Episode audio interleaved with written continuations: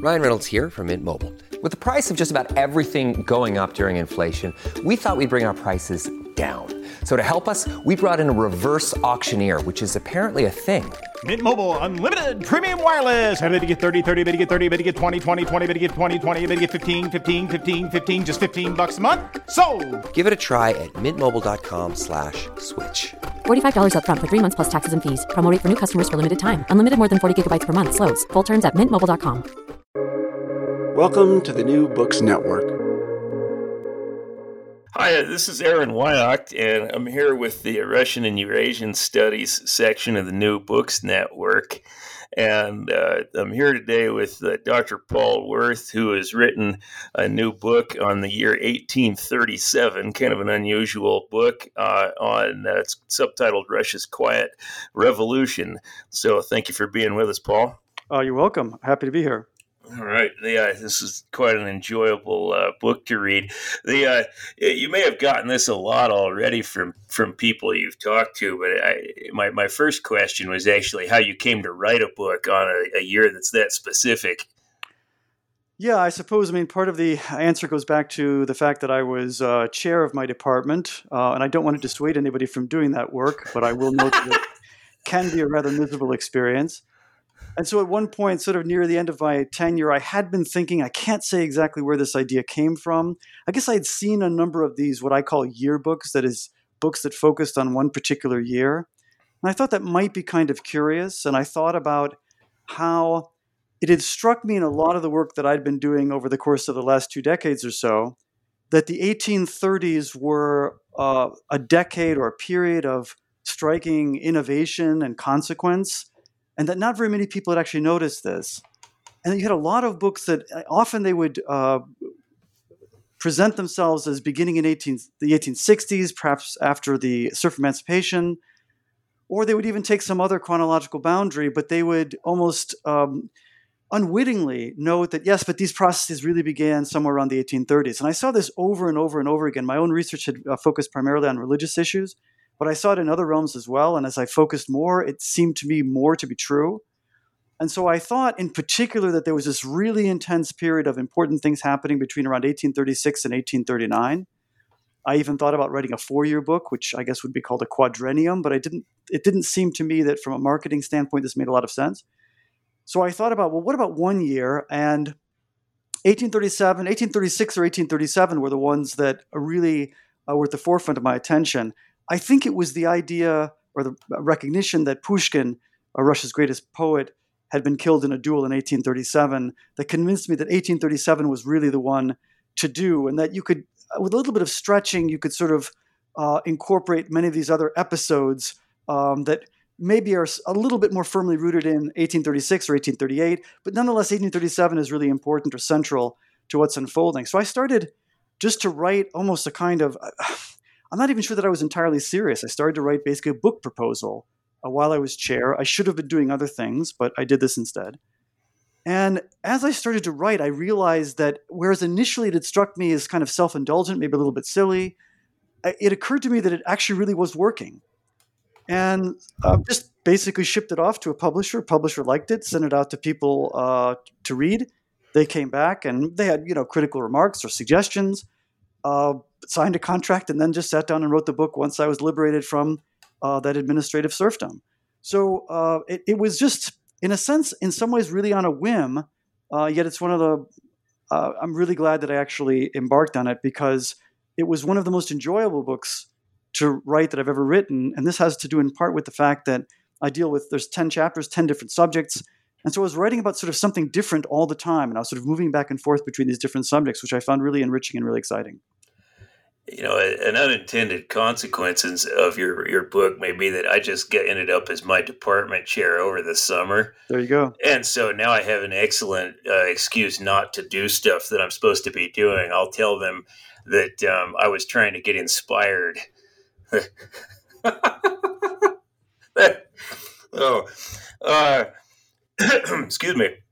So. Uh, you know, we could talk about the the ten subjects you mentioned, kind of in in any order, really. I guess uh, what I was wondering, maybe starting off, was um, did you did you light on ten subjects from uh, you know Pushkin's death to uh, you know rural newspapers, etc. Um, did the did you just kind of shake out on 10 subjects or did you decide you were going to do 10 i'm just kind of wondering how you selected topics. Were there ones that uh, you didn't that you left out or? Yeah. Uh, there was nothing magical about 10 i was committed to writing a book that was uh, very concise and very sharp. Uh, there's 10 chapters in this book. It uh, only has just a tad over 200 pages.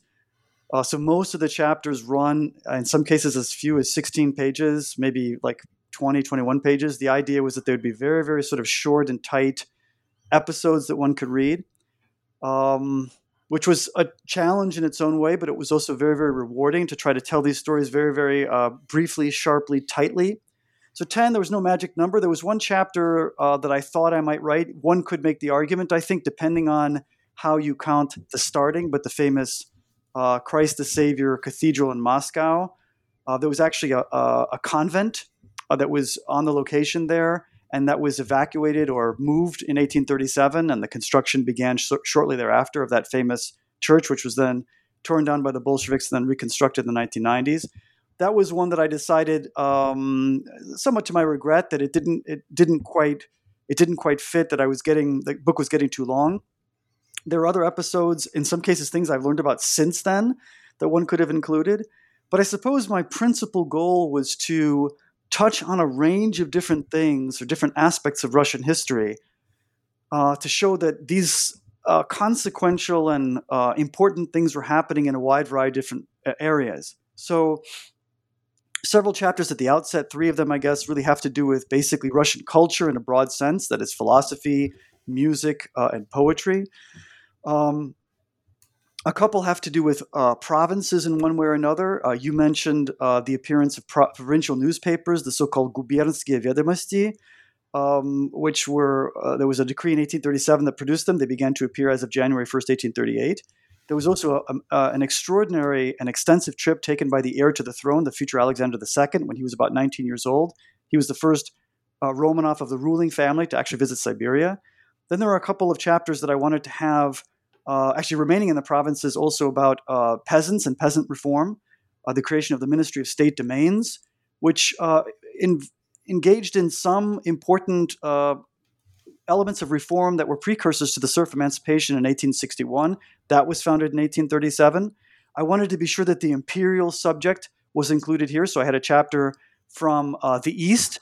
that is the lead up to the unsuccessful attempt to conquer the Khanate of Khiva which actually unfolded in 1839 to 40, but important decisions and preparations were made in 1837 for that event.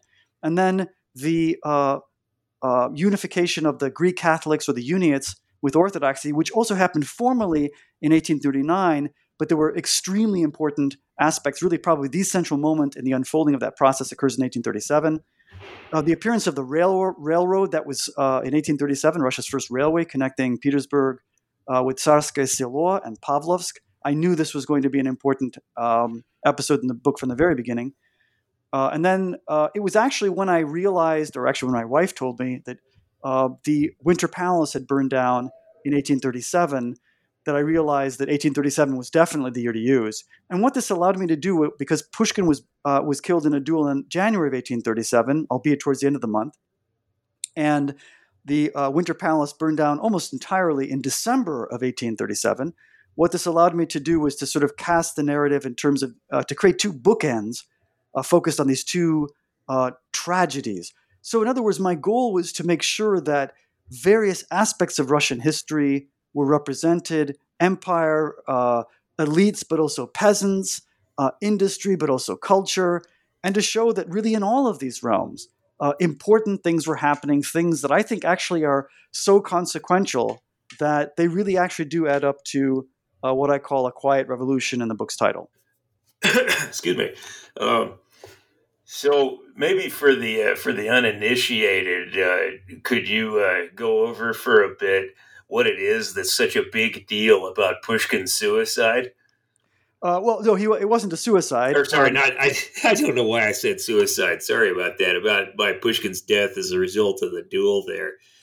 Yeah, well, uh, I mean, in some ways, this was actually being not a literary scholar. This, in some ways, was the episode that I was sort of most nervous about taking on, especially since the, it's the lead-off chapter, and I'm even waiting with a little bit of nervousness as to what reviewers and people who actually know that subject uh, somewhat better than I do will actually have to say about it. But it seems to me what I've tried to do in the book, among other things, uh, in and let me just backtrack for a moment and sort of present, in some ways, elements of the larger argument, and then try to situate the Pushkin episode within that larger argument in some ways I've already touched on it. It's this idea that there are we don't think of the 1830s or the reign of Nicholas I generally as being a period uh, that exhibits dynamism, uh, change, reform, or consequence. I think people who know the period a little bit better uh, understand that there actually are some things going on here. But generally speaking, I think scholars uh, of Russian history outside of this area don't know a lot about it and probably associated uh, associate his his reign and that period above all with censorship, conservatism, uh, a certain degree of kind of uh, stagnation, the gendarme of Europe maintaining order uh, throughout the continent, uh, et cetera, et cetera. What I'm suggesting is. Uh, those elements are there. It is a conservative regime. It's opposed to revolution.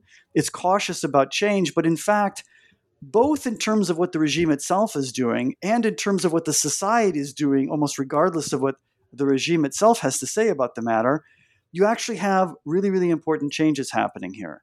And so Russia really becomes a different place after 1837 than it had been before. But to speak a little bit more specifically about what's going on, it seems to me that there's a way in which uh, all of the developments that I discuss in the book, all of the episodes, to one degree or another, they exhibit a process of the deeper and more profound integration of the country it's in effect it's unification, and by extension here, what I think we see is actually a process of nation building within the larger empire. That is, I'm suggesting that in a sense, a Russian nation is appearing within uh, the larger empire in which it's situated. And what I don't want to suggest is that uh, national consciousness had no existence before this point.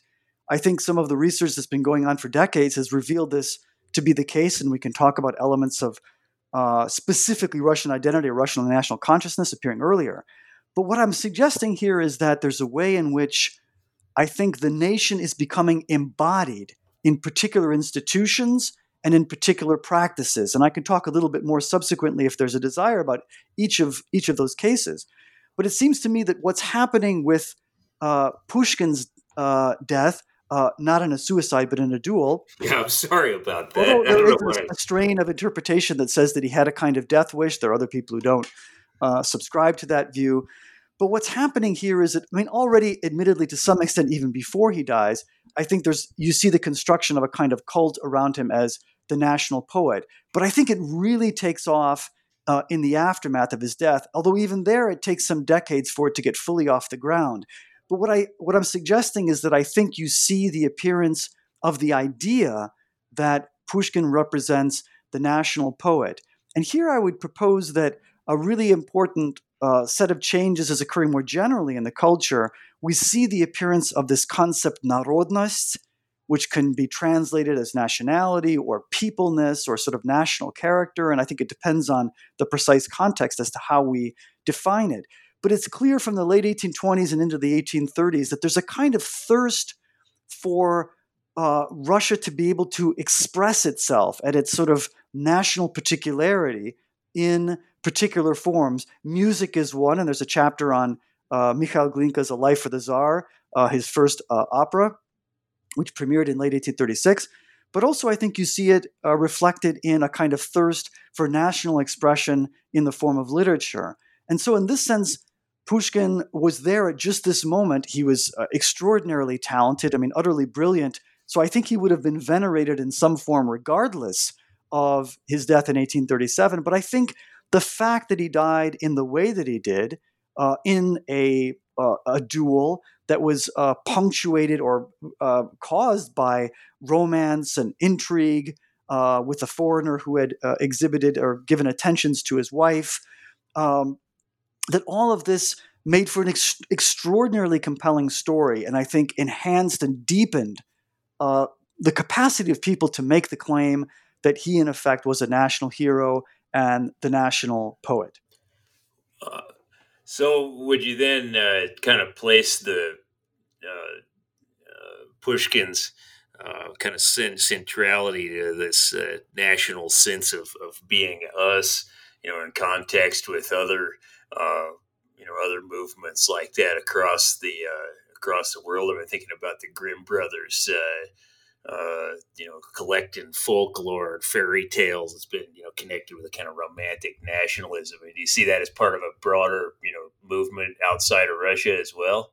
Absolutely. I mean, I think it is very much part of that broader sense. I mean, it is a, a sort of particular moment in the emergence of, I guess you could say, romantic romantic nationalism.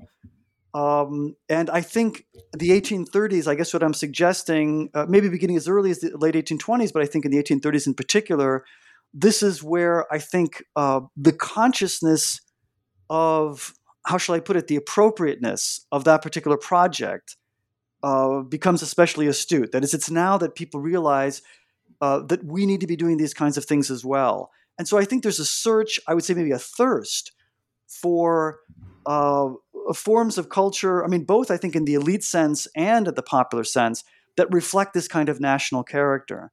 And so one can see this in a wide variety of different ways. And in this sense, I think Pushkin is just uh, one of them. I think it's a particularly marked expression of this. But indeed, it's a broader, I think, in some ways, pan European um, uh, movement or intellectual tendency that we see manifested in this particular way in Russia. I was, I was wondering with uh, both with regard to Pushkin and then with your chapter on the on the opera um, about the reception issue. Like, uh, you know, who's who's reading Pushkin or at least hearing him read? Who's uh, who's attending performances? Uh, you know, how how far down society does uh, you know do these do these people reach? Well, I would say probably not very far. I mean, what I what I think is striking, and here I won't be able to pull out the statistics immediately from my head, but uh, when in the chapter that I wrote about the provincial newspapers, which I think do begin the process of reaching somewhat deeper down into society, but even there, we're talking about a relatively um, how shall I put it, elite level to as a function or as a result of the fact that uh, literacy is pretty limited.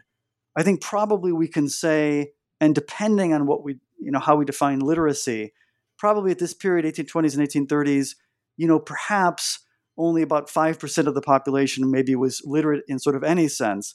And probably more like only 1 or 2% are sort of actively reading, shall we say. So, in that sense, in particular, I would say the first three chapters, which have to do with culture, uh, we're talking about an elite phenomenon, though I think it's uh, worth noting that, of course, many of these things become mass phenomenon uh, if not in the late decades of the Tsarist period, although I think that's already happening at that point, then certainly by the Soviet period, where Pushkin becomes a major icon, I think, for the Soviet regime. There's a massive uh, commemoration of his death in 1937, which is in fact how I start uh, that chapter. So we're, uh, we're talking about uh, an elite, an elite phenomenon, certainly. Uh, as regards reception, even allowing for the fact that it's an elite phenomenon, if I can maybe turn to the to the opera, this is uh, Mikhail Glinka's Life for, for the uh, for the Tsar, uh, premiered in St. Petersburg in November of 1836. The uh, opera was actually completed later in 1837. It became a staple of the Imperial Opera House. It appeared hundreds of times in Moscow. Of course, was performed uh, in the provinces. There was recently an article in Slavic Review about how it was performed by local uh, amateur singing societies in the late empire in places like Perm and uh, other places. So we know that even if initially these things are entirely elite, they do eventually uh, do eventually trickle down. I think the issue of receipt uh, of reception here is interesting precisely because once again I would point to this idea of narodnost or national character, of the desire for the Russian character to be expressed in literary or musical works. And here too, I think that Glinka, in a way like Pushkin, was sort of uh, in the right place at the right time. Among musicologists, there's uh, disagreement about whether or not, or maybe uncertainty about whether or not uh, Glinka's music actually represents kind of national music, about whether or not there are Russian motifs. I think certainly the standard interpretation, uh, it's one that actually Glinka himself uh, peddled in uh, his memoirs that were published in the mid 1850s that he had listened to folk songs and tried to incorporate those uh, into the opera. I think there are musicologists who would call that into some question, but I think it's what is beyond question is the proposition that there were many people when that opera was uh, premiered in November of 1836 who declared and understood that, in a sense, uh, Russian national opera had made its appearance. Uh, there was a sort of sense that now we have national opera. And I think there was a desire that was rooted in that romantic, that idea of ra- romantic nationalism, that every society must have its heroic bard, uh, must, must have its uh, Shakespeare, must have its national music. And so I think, you know, my view of the situation is almost regardless of the actual content of the music itself, although the story in the opera actually is is is a national story, one can say. Uh, I think it was the thirst for thirst for for the expression of the national spirit in in this case in forms of high culture that mm, converted people to the idea that national opera had now appeared. Here too, we see arguments. There were people who said, uh, in fact, previous composers who contested this claim and said they earlier had already incorporated, for example, uh, popular motifs, musical motifs into uh, opera and uh, uh, elite music. Uh, but it was precisely Glinka's opera that I think was recognized over the long haul as having performed that function. And I think it's the timing here was absolutely critical. I think an opera performed in 1815 or written in 1815 um, as the first Ivan Susanin opera, the predecessor to A Life for the Tsar was, uh, that I, it was too early, I suppose, for that. Whereas by the 1830s, this thirst is well developed, and I think the opera then meets that need and, in a sense, enters that sort of pantheon of Russian national culture. I hope that answers the question. I'm not sure. One could certainly say more. Yeah, I guess that that puts me in mind of a follow up, which is so you know people as you said are kind of looking for some kind of national essence and then we ask who these people are. I mean is that is that kind of in response to a perceived lack in the russian case say as compared to you know say france for instance since the elite was uh, such uh, so literate in french language and culture? Yeah i think there was a bit of that and that i mean actually does provide a really nice segue to the third chapter where uh, i discuss um, uh, the famous text Apology of a Madman by the philosopher Pyotr Chadaev. And that text in 1837 came in the aftermath of a text written in 1829 but published in 1836, which created a great scandal. This is the first philosophical letter. It appeared uh, in the fall of 1836 in the journal Telescope. And uh, I won't attempt to relate all of the content of that, but among, uh, among the other claims that uh, Chadaev made in that letter was the claim that uh, Russia had contributed nothing to uh, world culture and world civilization, that uh, Russians were primarily imitative, uh, that they had brought nothing of their own. And so I do think that I think the timing here is interesting. And to my knowledge, nobody's drawn these connections before. And perhaps people wiser than me will tell me that I'm wrong to have done so. But it does strike me that uh, you have the appearance of this first philosophical letter that makes the claims I just described in the fall of 1836. Almost simultaneously, I think it was about a month later, we see the premiere of Mikhail Glinka's opera, A Life for the Tsar. And actually, the scandal leading to Pushkin's death in January of 1837 is actually unfolding right at this point. And we know, of course, that uh, his death in the duel occurred uh, in, in January of 1837.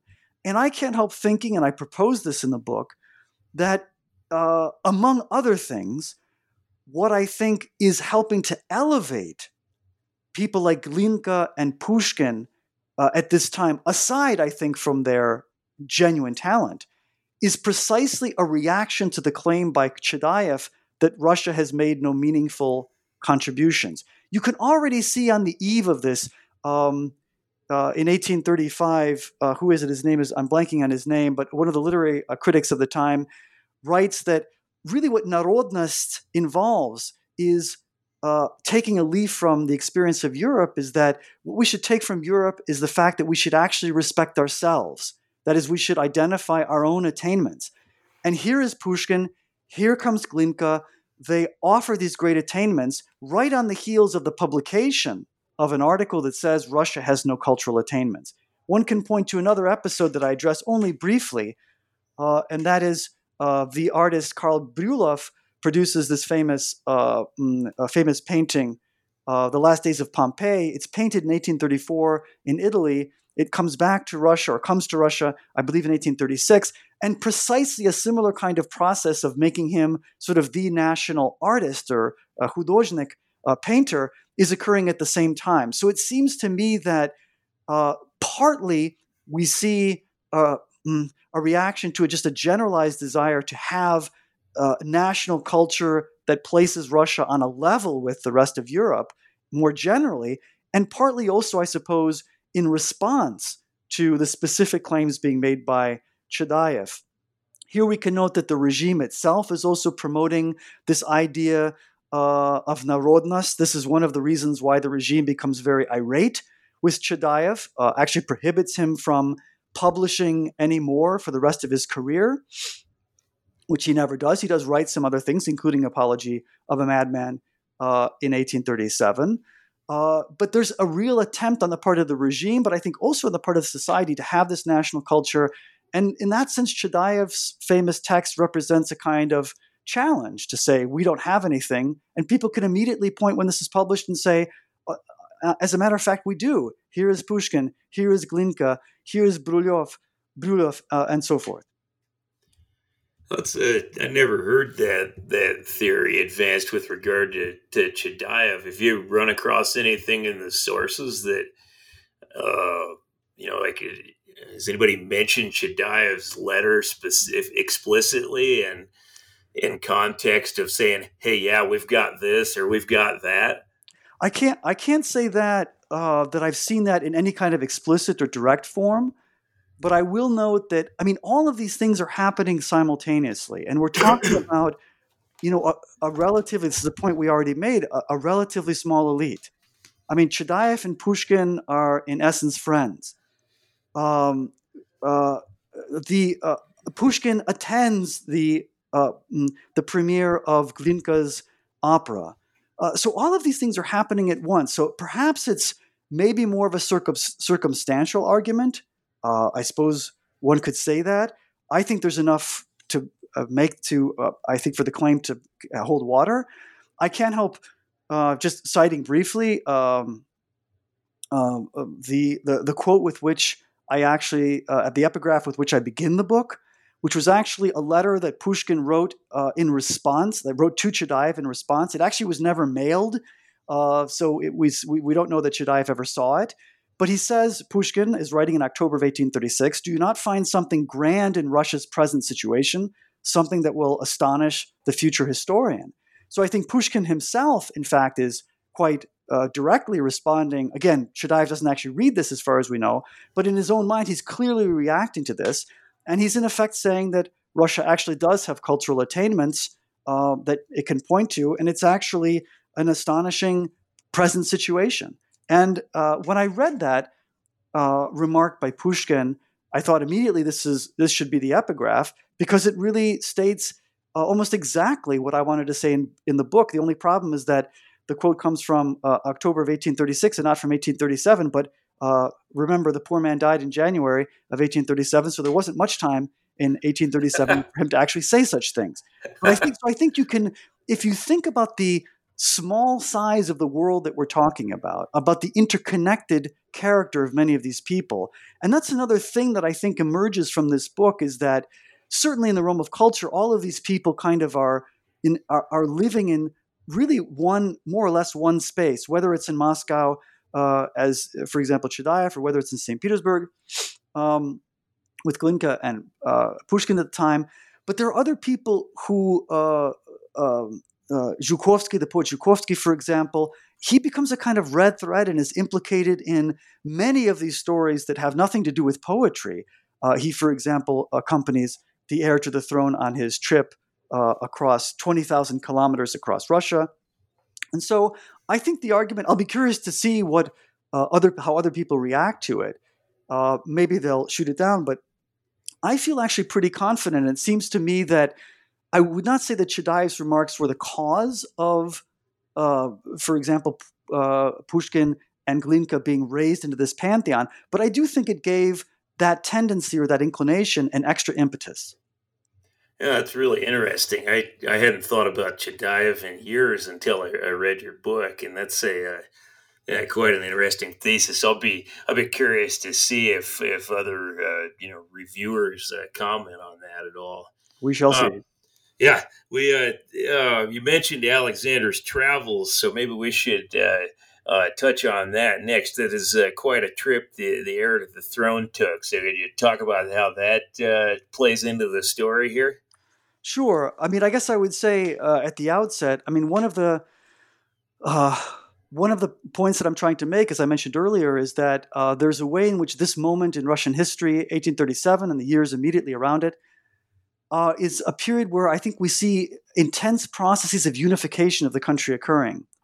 And what I'm proposing is that the extraordinary trip that Alexander Nikolaevich, the Grand Prince, the future Alexander II, he becomes the emperor in 18, 1855, this extraordinary trip that he takes, uh, 20,000 uh, kilometers across the entire country, the first Romanov to go to Siberia, this actually performs the function, um, both in terms of how the press covers the travel and also in terms, to the best that we can, uh, we can reconstruct it, the experience of the people who actually encountered the heir to the throne as he came through towns and villages uh, throughout large portions of Russia, that we see that this experience um, was, in a sense, played a kind of unifying function. It became really one of the central, I mean, the press, I, one has to acknowledge, is quite censored.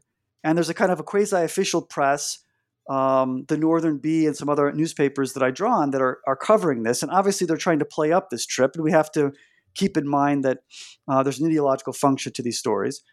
But we have, I think, enough sources uh, from archives and from sort of private letters and other places that demonstrate that the account that the newspapers give, uh, if maybe exaggerated a little bit, is uh, nonetheless broadly accurate of, I think, the enthusiasm and excitement with which people actually received uh, the heir to the throne. I mean, first of all, we can just note that uh, in much of provincial Russia, it would seem as though uh, life goes on sort of day to day, year to year, uh, without much change. There's a certain kind of stability, maybe a certain kind of, I don't even, perhaps even boredom that we can point to.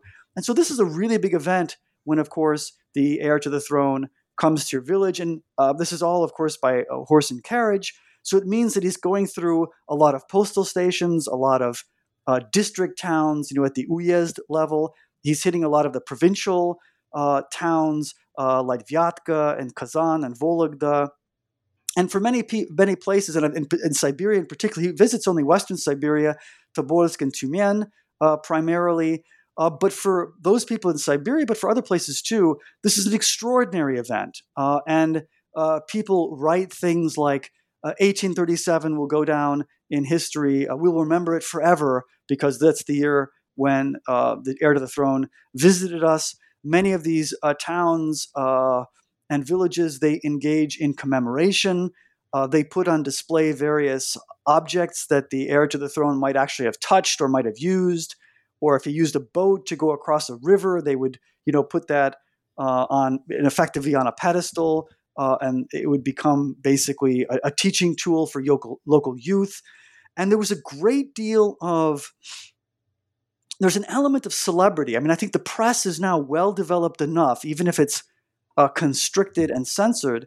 There's uh, enough of a press that we can see an element of uh, an aura of celebrity following uh, the heir. He was about 19 years, old at the time, as uh, the scholar Richard Wortman suggests. He develops this kind of scenario or this image of love with his subjects, and you can see that being developed already here. So that element of mm, um, of celebrity is really strong. And then the sense of emotion is also very strong as well. It's rooted in, I think, a sentimentalism, a characteristic of that romantic age, uh, but lots of uh, tears of uh, joy, of tenderness, uh, lots of rapture. Uh, and again, some of this clearly is played up in the sources for the purposes of um, of enhancing the regime.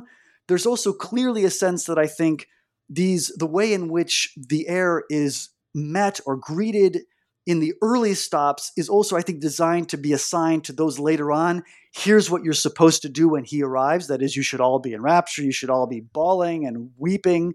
Uh, you should all find him uh, uh, extraordinarily uh, uh, attractive and exciting, and so forth and so on. But I, I think there's enough here, at least in my reading of the sources, to suggest that some of these sentiments are actually genuine, or even if they are sort of instructed, uh, that doesn't mean that they can't become uh, real in their own way. And we have, once again, sort of private letters that describe the ways in which, um, you know, one fellow writes, you could have washed out the entire town square with all the tears uh, being, uh, being wept. And I, I, don't see any particular reason to doubt that someone who could genuinely be considered a celebrity I'm not sure uh, that the term as such didn't exist. I don't think the phenomenon as such had a name. But someone of that stature, I think for a lot of people in some of these places, you know, this was possibly the only time that someone of this stature might ever actually uh, visit them. That, was, of course, was not true of a place like Moscow, which is, by the way, where the heir was actually born, Pushkin as well. But for some of these outlying cities, for a place like Siberia that had never had anybody visit uh, from the ruling Romanov family, this obviously is a really, really big deal. Does uh, uh, so maybe maybe we ought to uh, move on to see if there's yep. anything you want to say about the newspapers. Then, since obviously that's a you know very much connected subject. Like, what is uh, you know whether they're reporting on Alexander's travels or, or other stuff? Like, what's circulation like? Uh, I mean, there are people. How many people are reading them? What do they What do they talk about? Yeah, the newspapers actually. This is one of um, one of my favorite chapters in the book, and provincial newspapers would not necessarily be a topic that someone could get very very excited about, uh, unless you happen to love provincial newspapers, I guess. Uh, but you know, my sense uh, in writing this chapter that really something very big and important was happening here. What I'll say uh, first of all, is that the provincial newspapers could not write about the trip of uh, of the heir to the throne because um, hmm, uh, the decree creating them, it was part of a larger provisional reform, appeared in June of 1837 with the target date of, of January 1st, 1838 for the newspapers actually to appear. There had been an experiment earlier in the 1830s um, to produce such newspapers in six provinces. To the best I was able to determine, only one of them, Yaroslavl, was actually able to produce uh, newspapers. But on the basis of that, the experiment went forward then in 1838. And what this means is that the number of newspapers in Russia actually tripled overnight. That is, from 1837 to 1838, uh, the number uh, just jumped uh, quite considerably. So, for example, uh, in 1831, you only had three newspapers in the uh, provinces. Uh, in 1838, you had 46. Um, so it just changed the picture entirely. And these newspapers, they didn't have a, a huge circulation. We're probably talking about several hundreds. Um, merchants seem to have been uh, important uh, subscribers.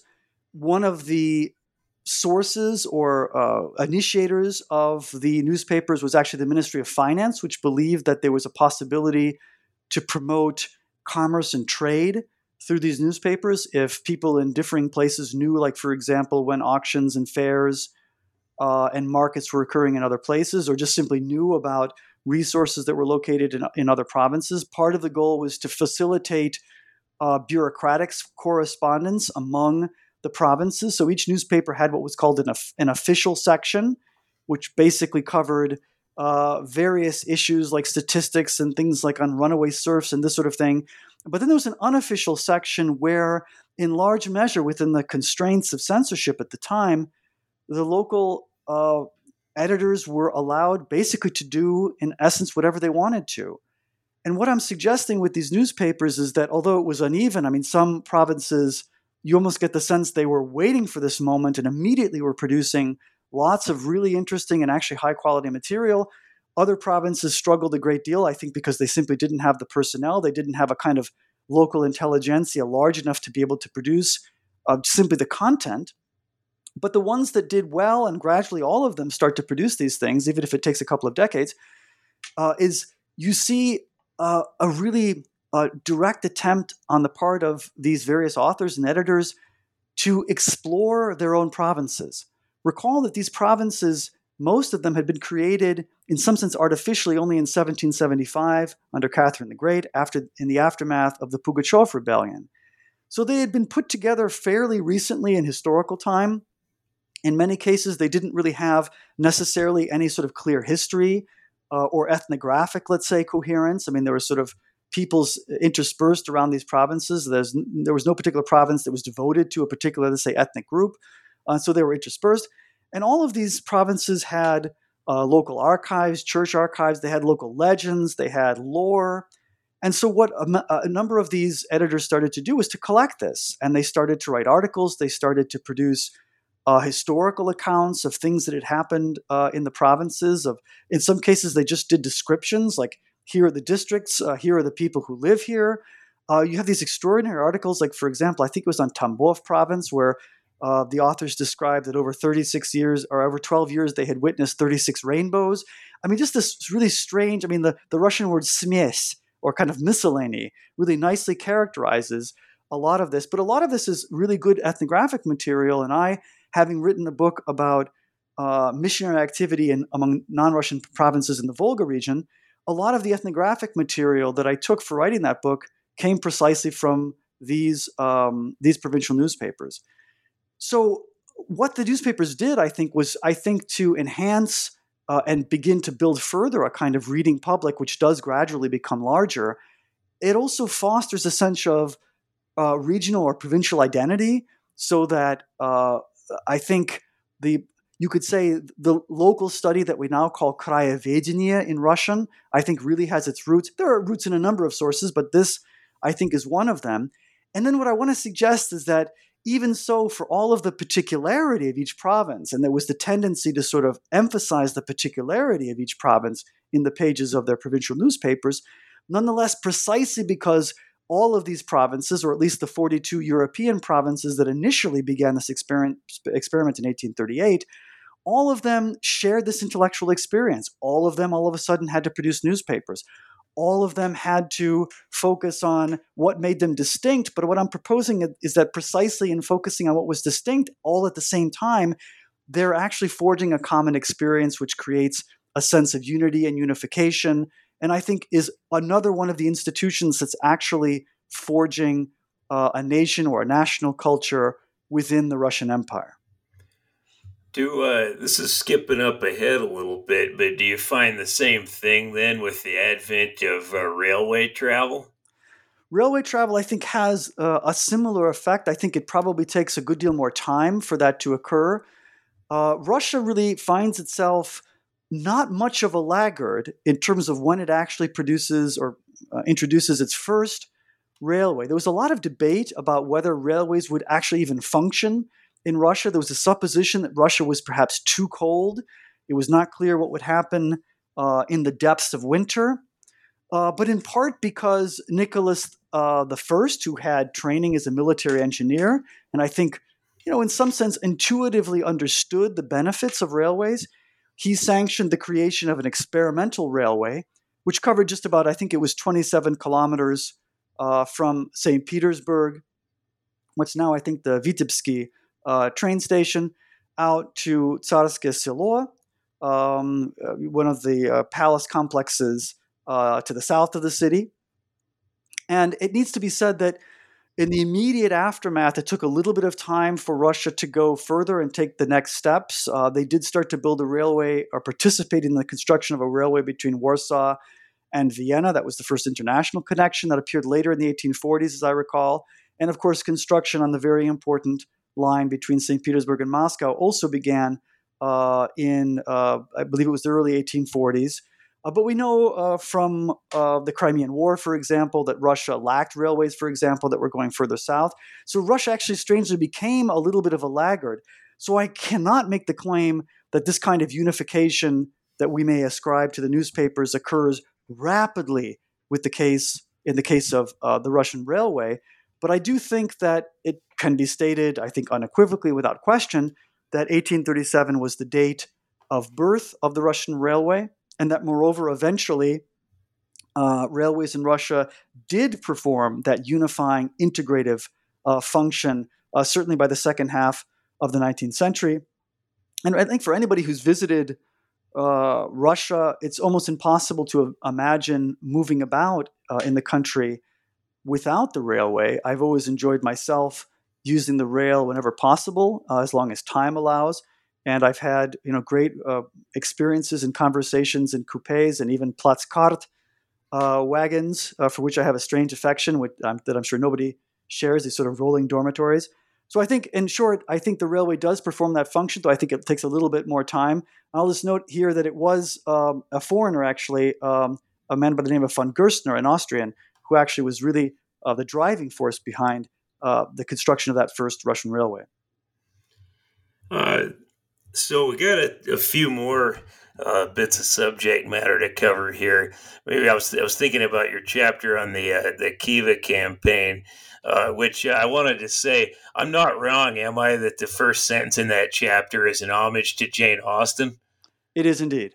I, I thought so. I I, uh, I laughed. In fact, actually, I I thought that was a nice touch. You had very nice opening sentences to all of those chapters, but that was that was one of my favorites. Uh, so, kind of in context of the, the Russian Empire, then, how does the, the Khiva campaign figure into the story here? Yeah, this was uh, this was one that, uh, in, in, a purely chronological sense, because the so-called Winter Campaign against the Khanate of uh, Khiva, uh, this was an independent um, entity, a polity uh, in Central Asia. It eventually was conquered by the Russians in 1873, uh, and it became a protectorate. It's now essentially, I guess, in Uzbekistan. Uh, but the winter campaign of 1839 to 40 was actually unsuccessful. It was actually a quite dreadful failure. Uh, and the key to the campaign, and actually the key to its failure precisely, was uh, were camels, because camels were the main source of transport uh, for, for trade caravans in particular, but also for military campaigns as they unfolded in Central Asia. And here I need to do a shout out to Alexander Morrison, whose recent book on the conquest of Central Asia was uh, he had had several articles before that was published, and I latched onto those uh, in developing this chapter, along with a little bit of work in an archive in Kazakhstan. Uh, but he was really the one that called to my attention uh, the importance of logistics generally and of camels in particular, and the issue that um, Vasily Perovsky, who was the general governor of Orenburg, was, was sort of the, the regional capital right on the edge of the steppe. One can say, I think, that uh, what we now regard as Kazakhstan had been partially um, incorporated into the Russian Empire, but certainly not fully and not completely. And what was happening with regard to Khiva was that there were nomads, some of them Kazakhs, some of them Turkmen, who were uh, in the process of uh, they would raid trading caravans and they would sometimes even take uh, slaves and captives from the Russian Empire, that is, those communities that were located just on the edge of the steppe. And I think for reasons primarily of imperial prestige, I think Russia was becoming more and more conscious of itself as a European power, in some sense entitled uh, to be a master uh, in Asia. Increasingly, the Russian elite found it intolerable that there was this undisciplined uh, Khanate that would not or could not control its supposedly subject nomadic populations. And so there was a sense that the Khanate had to be disciplined. There were all kinds of plans uh, to deal with that problem, none of which worked. And so the decision was made, uh, I think, somewhere right around 1837. It's hard to pinpoint an exact date, but some of the other measures that were tried that didn't work sort of end in 1837. And the decision is made then that a campaign should be launched against uh, Khiva. And one of the problems that the organizers of the campaign faced was uh, basically how do you get across, I think it was along the order of 1,500 kilometers, how do you get across, across this territory? Of, it's very arid. How do you get across it with enough uh, equipment and men to be able to siege um, an enclosed city at the other end and conquer it? And uh, Perovsky made the decision he had fought in the Napoleonic Wars, so he was tested in war. He decided that what Russia should do with it, it should undertake the campaign in the winter, uh, because there would, would, there would be snow on the steppe and there would be guaranteed access to water, which was far uh, less certain in the summer. It turned out that that winter was brutally uh, snow filled, and very, very cold. And uh, the camels and the Cossacks to sort of drive or ride the camels that they enlisted for this, the Cossacks in particular, well, they didn't ask the camels, of course, but the Cossacks were a bit skeptical about the wisdom of actually undertaking such a campaign in the winter. Uh, they advised essentially against it. Um, Perovsky was uh, determined to undertake it, so they departed uh, in 1839. Uh, I think it was in the fall of 1839. And it didn't take long before the snows to hit for it to become extremely cold. And, you know, the men to some extent held out. The horses kind of made their way, but the camels were absolutely uh, unsuited to this kind of travel. The camels were typically kept in the southern portions of the steppe during the winter, precisely for this reason. They have soft hooves, so it's very difficult for them to locate um, uh, grass and food underneath the snow. Horses have hard hooves, so it was easier for them.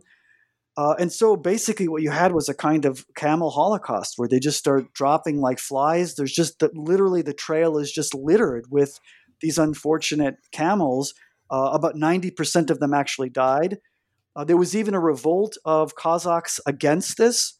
Uh, they said, We're not going to go any further. Uh, Perovsky just took out a revolver and had two of them shot on the spot. They continued, but then even he had to recognize ultimately uh, that they had to turn back. They turned back.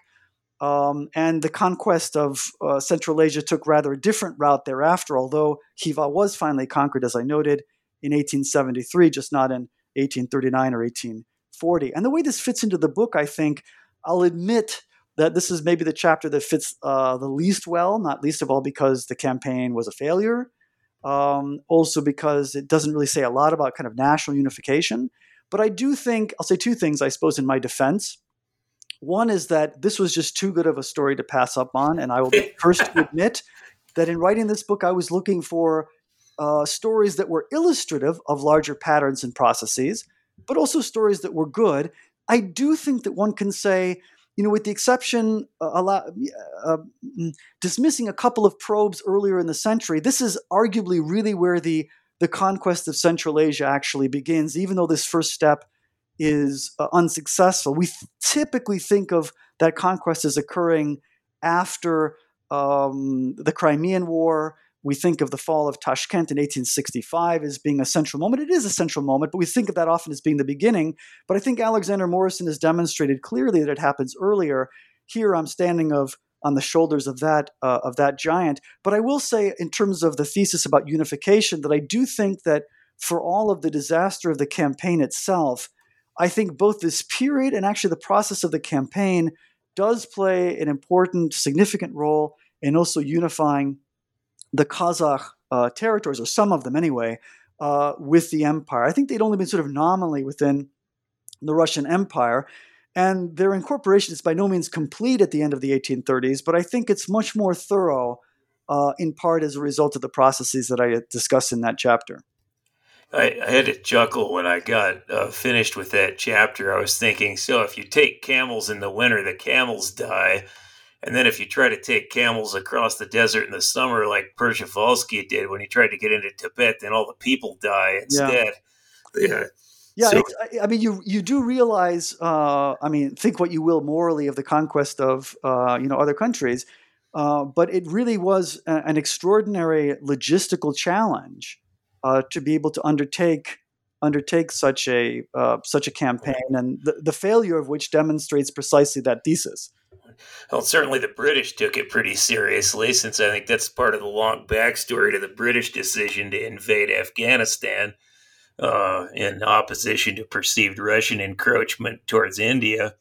Yeah, that's right. Oh. I tried that ch- chapter without getting drawn too uh, deeply into this sort of great game thesis, which some people uh, are dismissing now, and probably rightly, but I think there are elements there that are certainly true that I think uh, the late 1830s also, feature really uh, the full entrenchment of, of British Russophobia, which uh, dissipates a little bit in the 1840s as Russia uh, and Britain, I think, come to terms on some key issues, but then is reactivated uh, almost instantaneously, I would say, in the Crimean War, but only because it had already been fully activated in the 1830s. And I think uh, British concerns about uh, Russian designs in Central Asia uh, and with respect to India, this was uh, you know, a principal source of their concern. Of course, these events uh, were important primarily for Russia itself and for Khiva and for the uh, steppe peoples, uh, but it, it, also is located in this larger uh, in this uh, larger picture of geopolitical developments. Uh, this competition, call it don't call it the Great Game if you don't want to, but this imperial competition between Britain and Russia, w- which I think is was really is quite is quite real. We're uh, we're running kind of short on time here to discuss the state peasants and the uh, uh, the units, but um, I think we've still got time uh, for you to talk a bit about what you see as the symbolic significance, at any rate, of the uh, the burning of the uh, the Tsar's palace in in December. Yeah, that was uh, definitely one of the favorite, uh, f- my favorite chapters. It was I, to my embarrassment as a scholar, even of the 19th century, I did not know that the Winter Palace had burned down almost entirely in 1837. I did not know that either. yeah, I don't, I'm not sure that very many people actually do so. That the, uh, of course, the original was constructed in the 1750s and 60s, and I think most of us, uh, you know, probably think of okay, there's the building constructed in the, in the 1750s and 60s. Uh, in fact, uh, it's not that palace at all. It's actually looks very similar. It was designed to look very similar, but actually, it was in a, in certain ways actually really quite different. That is, it's in uh, its structural engineering was really different. It had internal heating. It had elevators, which none you know, which the uh, none of which the first or the original palace actually had. So in uh, December of 1837, the emperor was actually at the theater that night. Um, and it's sort of complicated to describe uh, precisely how the fire happened. It had to do with a hole in, uh, as best we could tell, I think it's even a little bit unclear, uh, with a hole in uh, a chimney uh, into which some bast or some straw had been had been put, and basically it burned out, and some sparks got out into an area between the walls on the third floor, um, or maybe it was the second floor of the mm, of the Winter Palace. Uh, the fire began inside there. There had been evidence of smoke, and then all of a sudden they figured out where it was coming from, opened the wall, uh, and then all the oxygen came in, and that just basically set the fire uh, uh in, in, full gear. Uh, there were there were firewalls, I think, in the theater in the in the um, palace as a whole, but not in the attic. And the attic was made almost entirely of wood. It was just a series of wooden beams it was described as almost like a massive navy at harbor. Um, that's how many masts there were up there. Once it got up to the attic, then it could spread laterally. There were no impediments. And so it spread very, very quickly. And over the course of the 17th, 18th, and into the 19th of December 1837, uh, the fire burned, and what was left afterwards, the walls were still standing, but otherwise it was just basically a, a smoking hulk. And what's striking here, I guess, to try to make not make this too long, is that Nicholas II, I think, was actually very worried about the implications of this fire. Uh, we have to remember that there, of course, had been the Great French Revolution in 1789. There had been the Polish insurrection against Russian rule in 1830 to 31. There had been revolutions in Belgium and France in 1830. These were events that had happened just a few years prior. And anybody who studies revolution, I think, knows that it's never clear exactly what can or does set off. Uh, well, in some cases, we know what does, but ahead of time, um, they sometimes seem to appear out of nowhere. And I think Nicholas I was very worried about this. So he was deeply concerned ideologically about what this meant. And so what this uh, what this meant is that his regime had to embark on an ideological uh, ideological campaign uh, to try to offset the more negative readings of what this could mean. And it also meant that the emperor set as really a quite astonishing goal to rebuild the entire palace outwardly as it has as it had been before over the course of 15 months that's 1 5 15 months so that he could open uh, dedicate consecrate the new palace on easter night in 1839 and amazingly uh, they actually were able to do this. There was some marble they were still waiting for from Italy uh, when the palace reopened, uh, so it wasn't absolutely complete. But actually, within a year, outwardly, it was virtually complete. There was a huge uh, number of workers on the project, perhaps 10,000 at a time. There are indications, I've never come across clear statistics, that many people perished in the reconstruction. There were some. We still don't, we don't know exactly how many, as few as 30, but perhaps many more who died in the original fire. But there was a great deal of investment made for the purposes of mm, reconstructing the palace, which I think had uh, emerged at that by that time, by the time of the fire, as first of all, of course, uh, uh, uh a residence of the Tsarist imperial family, but also as a kind of national symbol. I think Nicholas II tried to present it as, in some ways, almost a kind of people's house, as a house that belonged to the people as well as the emperor, in the sense of a kind of more popular uh, monarchy at the time. Again, trying to invest the monarchy with a kind of sense of narodnost or national or popular character. Uh, and so, actually, when the uh, palace reopened, there was uh, uh, the general public was actually invited to enter, to visit, uh, to see at least part of the new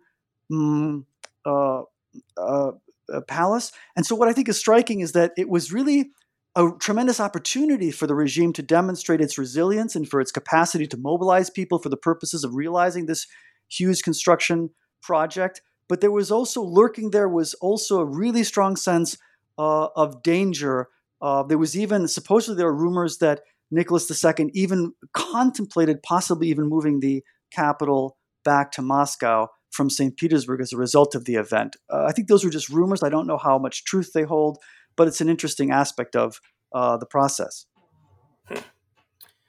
Well, I think that we are just about out of time. Um, so I guess I have one final question for you, and that is um, I don't know how, how you do it when you teach Russian history. I've got my two Russian history classes divided in 1881.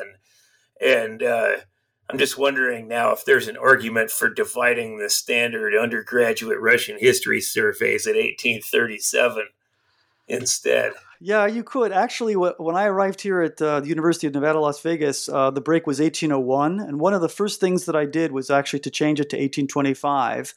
Okay. Because uh, there was a sort of a, my sense, uh, my sense is that uh, the reign of Alexander I still, in some sense, belongs to the 18th century and that really Russia's 19th century begins actually somewhere in the 1830s, I would say. But if we're going to go by reigns, then we'll say 1825. That is when Nicholas I's reign uh, actually begins.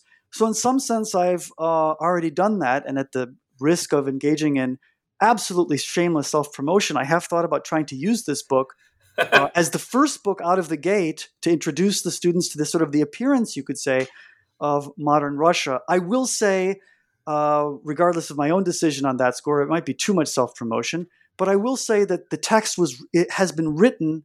I'll use the active. I wrote the text precisely for people like a general readership or an undergraduate student, for example, who is being introduced to Russia for the first time. That is, it makes no assumptions about what people might actually know, although my hope is that people who might know something about Russian history will still find something of value, something uh, entertaining, something new. But I do think that it actually could work well, or perhaps individual chapters. That was the other goal of the book was to say, you know, if you have a student who comes in, I want to read something quick uh, and brief but accurate about, let's say, the death of Pushkin or the appearance of the first railway, you could say, oh, there's a chapter in this book uh, about 1837 uh, that will give you the basic story. You don't have to read hundreds of pages. Uh, there it is. So I was, I'm hoping that both the book as a whole and the individual chapters could actually serve um, as uh, just entertaining reading f- for anybody who finds it interesting, but also precisely in a pedagogical sense that people might actually find them useful for their teaching. Well, you certainly succeeded in at least one, in that supposedly I know something about the 19th century, and I learned a pile reading the book. So, uh, thank you very much for uh, uh, talking to me about the book, Paul it was it was my pleasure, and it, it beat many of the other things that I could have been doing could have been doing at this time. Like chair duties. Yeah, right. Well, mercifully, I'm spared from them, and it is Friday, but. Um, I commiserate with you, uh, but do your time and you shall be liberated down the line, I'm certain. I'm sure I will. Thank you very much. Yeah, thanks for your time. Bye bye.